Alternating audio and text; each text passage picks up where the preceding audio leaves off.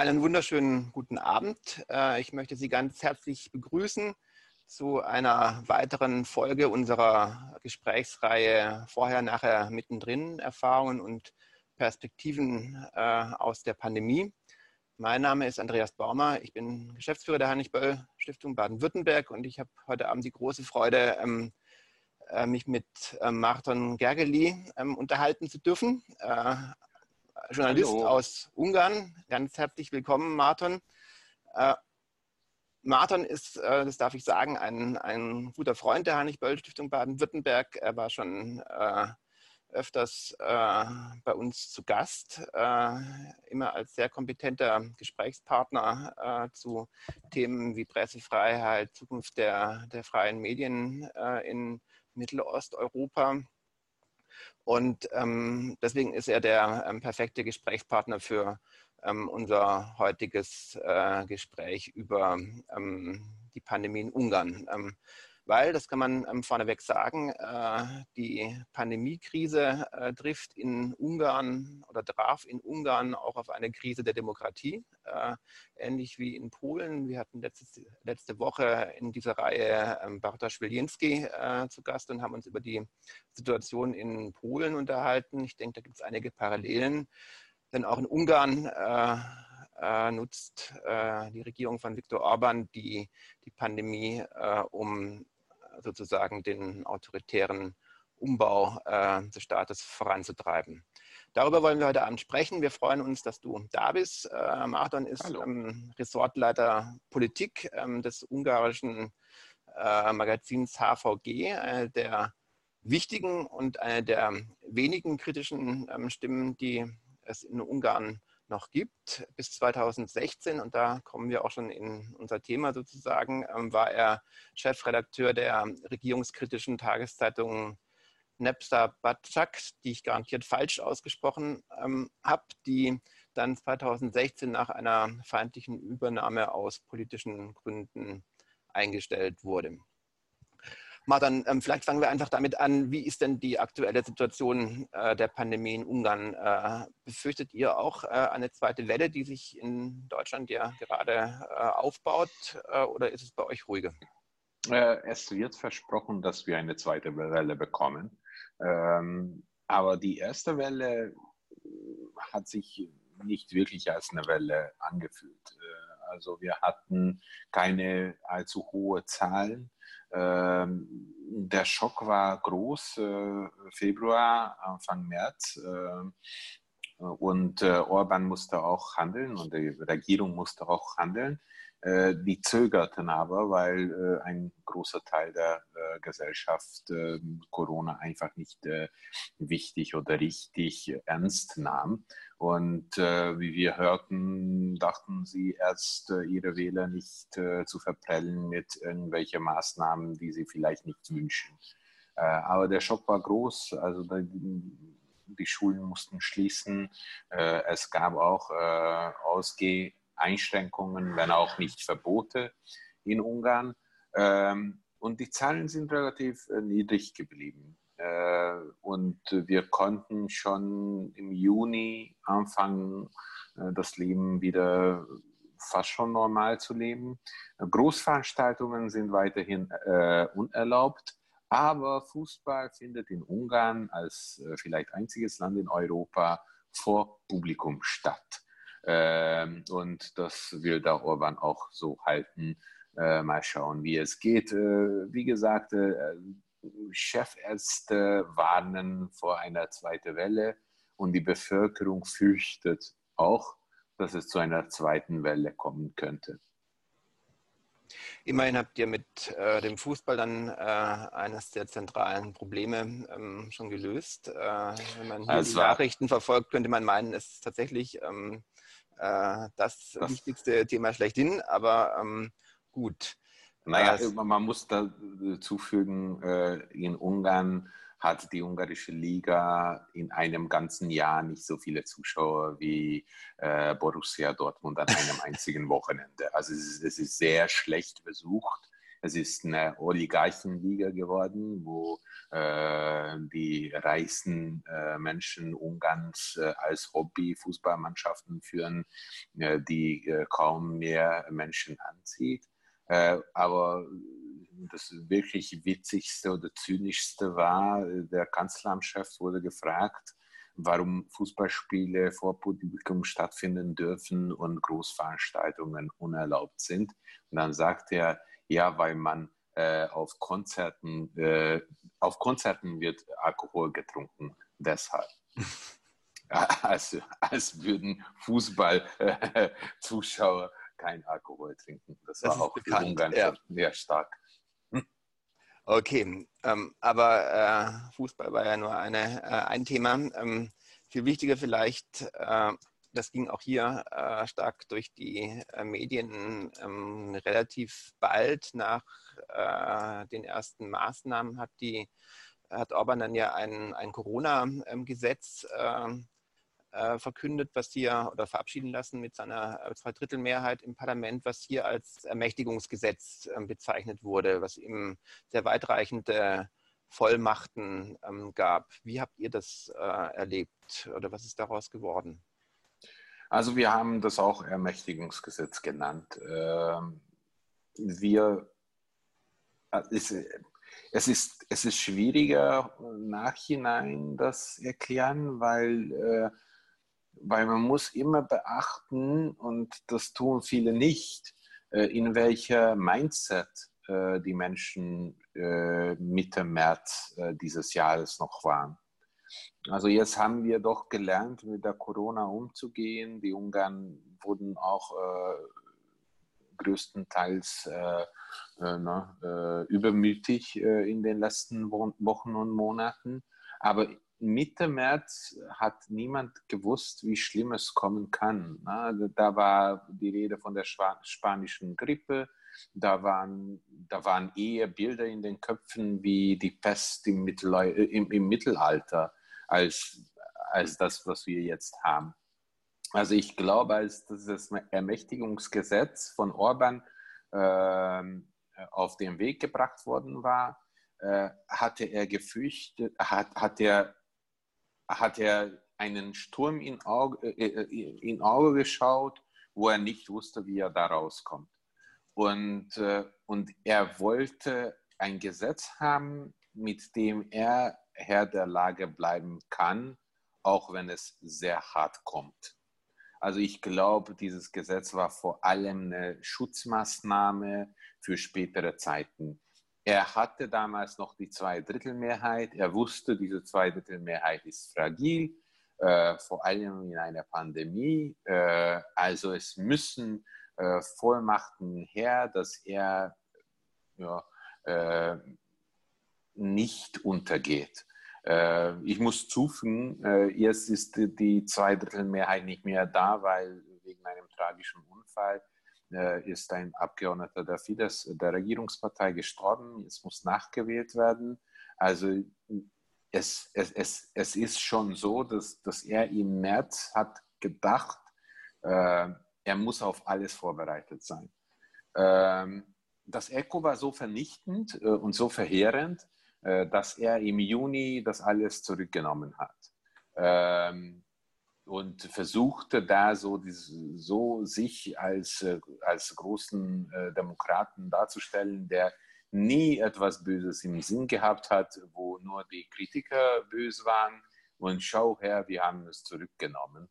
Ähm, ich hörte von einem Experten sagen, es ist wie der Witz mit Lenin, wo Kinder auf der Straße spielend den Ball äh, äh, aus, Versehen, aus Versehen ins äh, Lenins Arbeitszimmer schießen und dann sagt jemand, der nette Herr Lenin hat den Ball zurückgegeben, obwohl er auch die Kinder erschießen hätte können.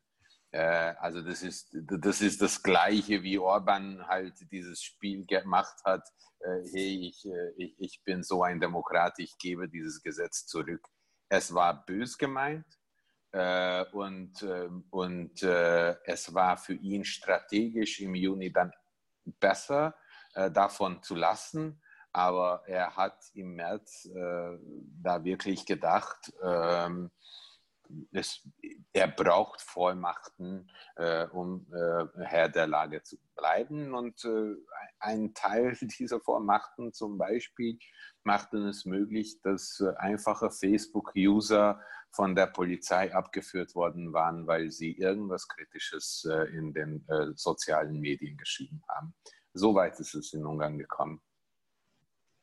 Ein, Teil dieses Gesetzes oder einzelne ähm, Abschnitte dieses Gesetzes bezogen sich ja auch explizit auf die, äh, auf die Medien, wenn ich das richtig verfolgt habe. Ähm, ja. Und äh, hat sozusagen, also es wurden ähm, äh, bestimmte ähm, Delikte definiert, Verbreitung von, von Unwahrheiten, die mit extrem hohen Strafandrohungen bewährt waren.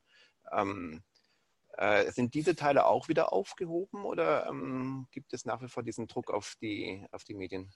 Also die, der Druck ist, ist stetig geblieben. Äh, es wurde nicht gegen Journalisten angewandt, mhm. obwohl äh, gegen äh, einige Portale, also einige Internet ähm, News-Sites wurde es schon angewandt, aber die waren halt wirklich ähm, die haben wirklich Verschwörungen äh, verkündet. Also es waren nie ernst gemeinte Sachen und auch äh, äh, wollten sie halt damit Geld verdienen. Also es ist, das ist das, das, das Problem mit diesem ganzen Gesetz. Äh, die äh, Möglichkeiten für die, für die ungarische Polizei waren schon früher da, um gegen äh, Panikmacher vorgehen zu können. Und niemand in Ungarn hat gemeint, äh, dass es nicht äh, Sinn macht, unter Umständen gegen Panikmacher vorzugehen. Ähm, aber mit diesem Ermächtigungsgesetz haben sie explizit versucht, äh, Journalismus zu kriminalisieren. Und ich glaube, das war wieder eine Sache, wo sie es nicht wirklich anwenden wollten. Sie, wussten, sie wissen sehr genau, sie beobachten, äh, wie äh, zum Beispiel äh, die Türkei dasteht international wegen den Verhaftungen kritischer Journalisten. Also hat Orban das nie wirklich gewollt. er versucht da einen Abstand zu halten. Aber er wollte diese Kriminalisierung, er wollte diese, diese, dieses Gesetz, äh, um sagen zu können, wir müssen uns vor, äh, vor, vor äh, äh, unver unverantwortlichen Journalisten schützen können, weil die Journalisten ja unverantwortlich sind. Es ist eher dieses Message, also diese Botschaft, äh, die wirklich äh, er aussenden wollte und nicht wollte, dass Journalisten im Gefängnis landen, weil das für ihn in Brüssel halt ähm, nur äh, Probleme bereitet. Also es ist nicht äh, altruistisch, es war nur äh, selbstbezogen, aber ja, also eine Kampagne gegen Journalismus, aber am Ende äh, nicht äh, gegen Journalisten vorzugehen. Und wir können dann einige Monate in der Zeit springen und äh, im Juli wurde die, das größte Portal des Landes gesprengt. Also äh, du hast Andreas gesagt, äh, ich arbeite für eine der letzten Freien. Äh, leider Gottes ist es so, dass, dass, dass diese, diese Einführung oder die noch, äh, betreff, noch, noch, noch treffender ist jetzt als vor noch zwei Monaten, weil einer der Großen jetzt wieder weg ist. Einen, einer der Großen haben wir wieder verloren. Also du beziehst dich auf äh, das Portal, das Portal Index, äh, das äh, vor Ende Juli ähm, geschlossen wurde. Ja, geschlossen wurde es nicht. Das, es, der Chefredakteur wurde gefeuert ja. und daraufhin äh, ist die ganze, fast die ganze Belegschaft gegangen, gekündigt. Und jetzt wird die, die, das Portal mit, äh, mit äh, äh, nicht mehr äh, freien und nicht mehr äh, so kritischen äh, Inhalten äh, halt äh, gefüllt. Okay. Vielleicht abschließend noch eine andere Frage. Du hast ja gesagt, dass äh, die ähm, Pandemie bisher in Ungarn relativ ähm, glimpflich verlaufen ist. Trotzdem gab es äh, ja eine, ähm, eine, eine, Phase von, äh, von Maßnahmen, die das öffentliche Leben runtergefahren haben, sicherlich auch das ökonomische, das Wirtschaftsleben. Wie, ähm, wie, wie schätzt du denn die, die gesellschaftlichen, auch die wirtschaftlichen Folgen der Pandemie in Ungarn ein? Also wir werden uns werden sehr viele wichtige Informationen vorenthalten. Mhm. Äh, deswegen war sehr lange äh, eine große Frage, wie, wie, wie weit wir die Zahlen zu Corona trauen können. Das ist immer noch so, dass wir äh, richtige und wichtige Informationen nicht bekommen. Also äh, nur, nur sehr vage haben wir äh, territoriale äh, Daten äh, zur Corona-Verbreitung. Wir haben nur sehr vage äh, Informationen zu Tests. Und wir haben auch sehr vage Informationen zur Arbeitslosigkeit. Ähm, die ungarische Regierung grünt sich sehr stark und wirtschaftlich fast na, heil aus der Krise gekommen zu sein. Aber Gott sei Dank äh, ist es so, dass man das, die, die GDP-Daten noch nicht fälschen kann. Und so wissen wir seit einer Woche, dass das ungarische GDP mit 13 Prozent im zweiten Quartal, Quartal eingebrochen ist. Äh, was die Arbeitslosenzahlen angeht, da wissen wir nichts. Äh, weil äh, die Statistik nicht so arbeitet, weil das äh, Meldeamt die Daten nicht weiterleitet, weil immer noch Menschen zwei Monate warten, bis sie sich arbeitslos melden können. Also wir tappen in, die, in der völligen Dunkelheit. Wie, uns wurde sehr lang gesagt, äh, Ungarn sei ein, ein, ein, ein Paradebeispiel, wie man diese Krise bekämpfen muss. Äh, aber diese minus 13 Prozent GDP äh, sagen was anderes. Und äh, genau ist es mit der zweiten Welle. Wir wissen noch nicht, wie es kommt. Ähm, wir haben wieder Anzeichen dafür, dass wir nicht die ganze Wahrheit erfahren können. Ähm, und das gehört zum Stand des Journalismus. Äh, wenn wir eine Anfrage an den Krisenstab der ungarischen Regierung senden, äh, dann mit, mit sehr exakten Fragen, bitte sagen Sie uns, wie viele Tests Sie in den letzten Wochen ähm, täglich gemacht haben, in welcher Aufteilung, wo, warum und so weiter. Also detaillierte, äh, richtige Fragen und dann bekommen wir eine Antwort wie, äh, Bitte beteiligen Sie sich nicht an der Kampagne der Opposition, die fantastische äh, Maßnahmen der ungarischen Regierung schlecht zu reden. Und das ist dann die Antwort, die wir auf detaillierte Sachfragen bekommen, Sachfragen. Und so tappen wir in der Dunkelheit. Äh, wirtschaftlich, äh, was wir sehen, ist, ist dass, dass das Tourismus in Budapest äh, völlig eingebrochen ist. Ähm, also es ist äh, nichts mehr da. Äh, auf dem Lande noch äh, wird es äh, noch ist, ist die Lage noch besser. Äh, aber man sieht auf den Straßen geschlossene Geschäfte und geschlossene Restaurants.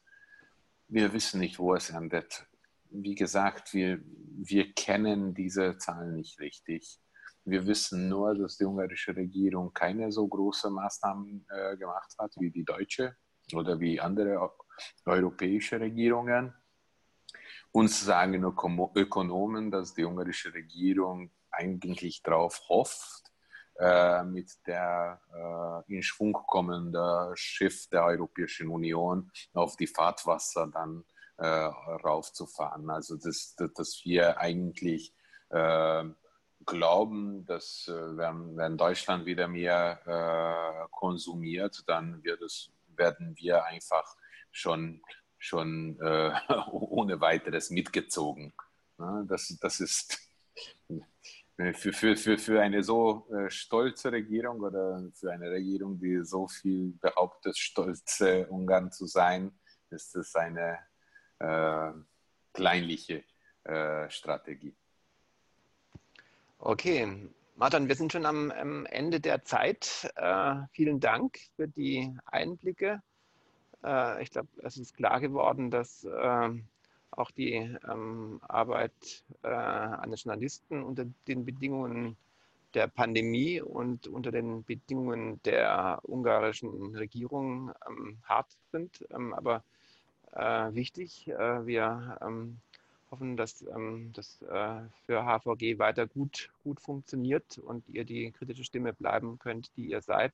Und ähm, ich würde mich sehr freuen, wenn wir bald mal wieder die Gelegenheit hätten, vielleicht sogar ähm, präsent, äh, mit Präsenz äh, auf einer äh, Veranstaltung in Baden-Württemberg äh, weiter zu, zu, zu sprechen. Weil es wäre noch viel zu sagen. Vielen Dank ja. und ähm, alles Gute.